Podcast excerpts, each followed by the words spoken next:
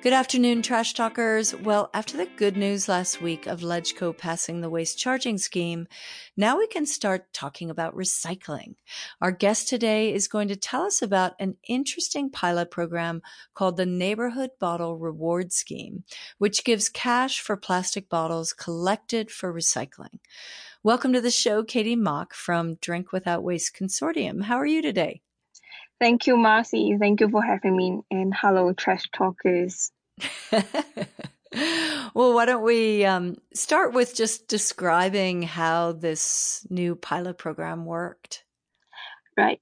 So the pilot program is really about the activation and capacity building on the existing recycling networks that's comprised of recycling shops, mobile trucks, cleaners, and other frontline collectors.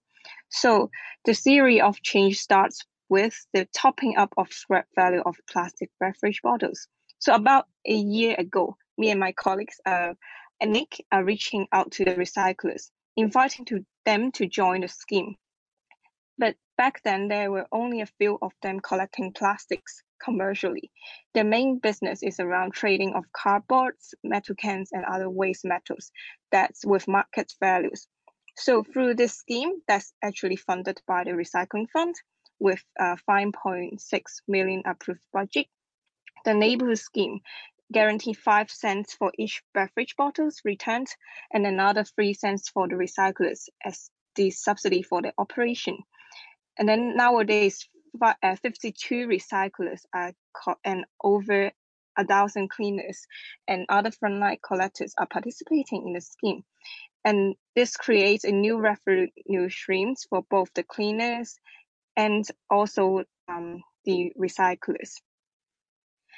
And then as the bottles were collected, they were either delivered or picked up by the four vetted processing plants to ensure proper processing. Wow. Okay. That's a lot. So let's try to unpack some of that a little bit, right? So, so therefore an individual was receiving five cents for a plastic bottle that they were returning to one of the different recycling points, correct?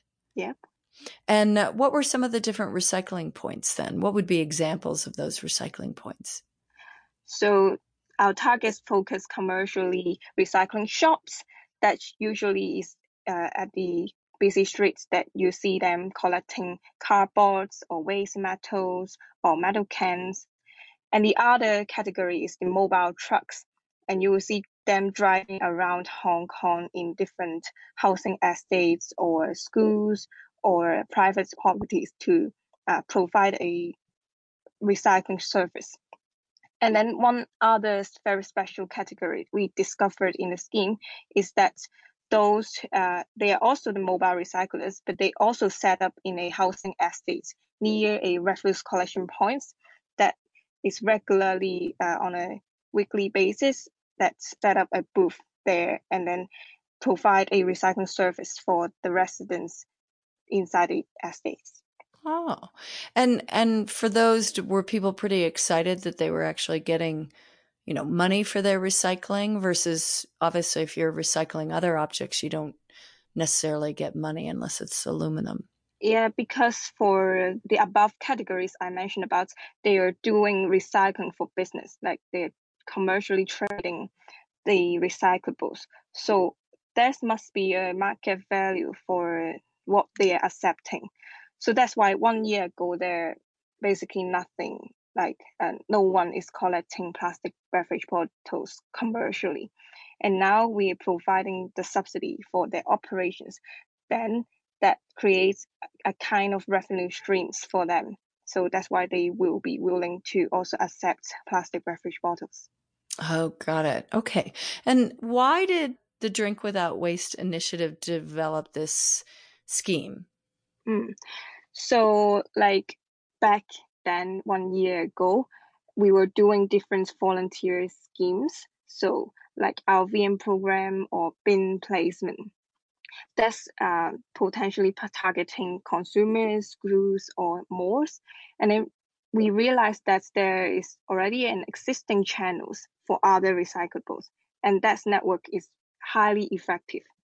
So there are over 300 active recycling companies in Hong Kong, plus the 400,000 agents, including cleaners, domestic workers, and other frontline collectors. So every month they are collecting around uh, 90% recovery rates of the waste papers and 80% of metal cans.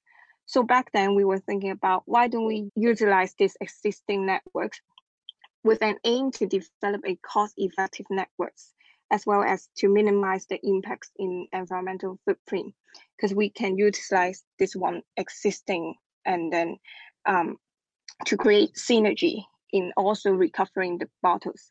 And then, do you think that this has been an effective scheme for collecting plastic beverage bottles? Yeah. Um, so in the summer, we're actually collecting like over 170 tons collectively by our 52 recyclers uh, monthly.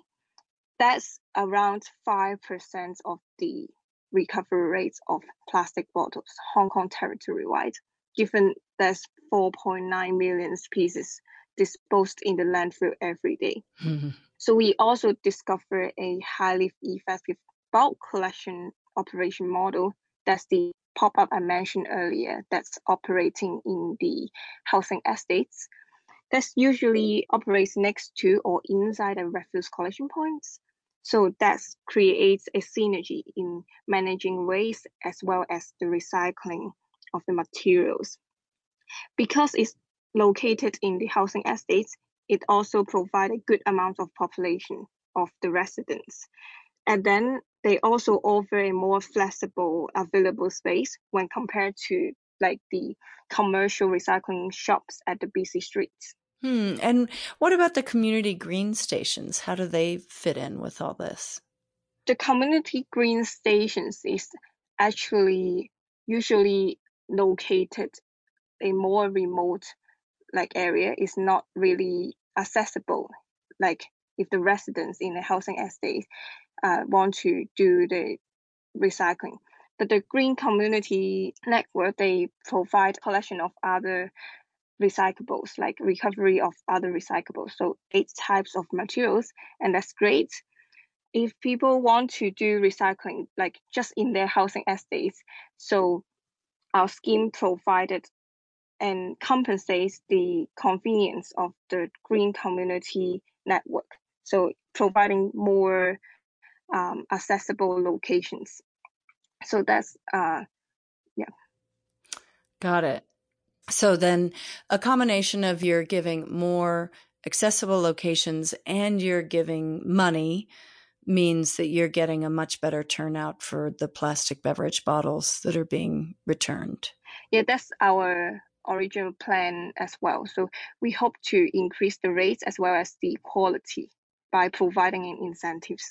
Okay, so the program's really ended already, and so it was just a pilot program. What do you what do you think? What's supposed to happen next then? Yep. So we are wrapping up the program with a consultancy study. So previously, I mentioned we discovered that the successful model of a MRF or like the recycling pop up. That uh, perhaps in the consultancy study, we would like to discover and review the actual dimensions or criteria that needs to uh, fulfill when we want to set up a set up more pop-ups around Hong Kong, like basically in every neighborhood. If we were to promote pop up in every neighborhood, what do we need to find out? Like the space, uh, infrastructures, etc.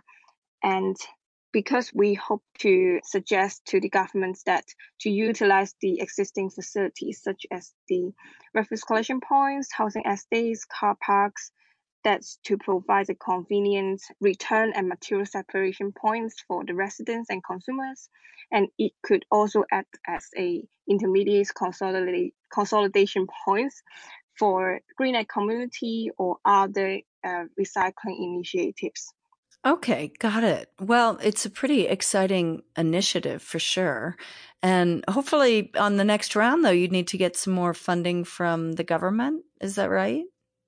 Yeah, so we are reaching out to both governments and private sectors to see the opportunities in continuing this scheme. It's all about the sustainability of, of the scheme. Right. And then, so will the new waste charging scheme, will that help your efforts?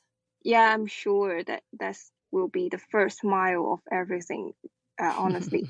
so, um, yes, so in the waste charging scheme, the hot discussion is also uh, about the infrastructure. So one of the hot discussion is about the infrastructure. So that's why we like uh, our in our scheme the successful model, the MRF material recovery facility as well as the pop up will really uh, with a great potential of this to both recovery as well as the waste charging scheme. Well, it's very, very exciting. So, Katie Mok, thank you so much for bringing all this to fruition. And hopefully, we won't, we'll have a lot fewer plastic, you know, going into the ocean and we can get above that 5% plastic recycling rate, which is still really low, right? Yeah, yeah. And always remember to refill your bottle and bring your own bottle. exactly. Reduction is the key for sure. All right. So the pilot program is over trash talkers, but it's just an interesting look at how, you know, paying for recycling and making it convenient really makes it a much better option for the community. So thank you so much, Katie, for coming to the show. Thank you, Marcy. You can find all the Trash Talk episodes on iTunes and the RTHK on the Go app. Thanks to our partners, Plastic Free Seas. If you like what you hear, I also host the Sustainable Asia podcast on iTunes, Spotify, and YouTube for a more in depth look at sustainability issues here in Asia.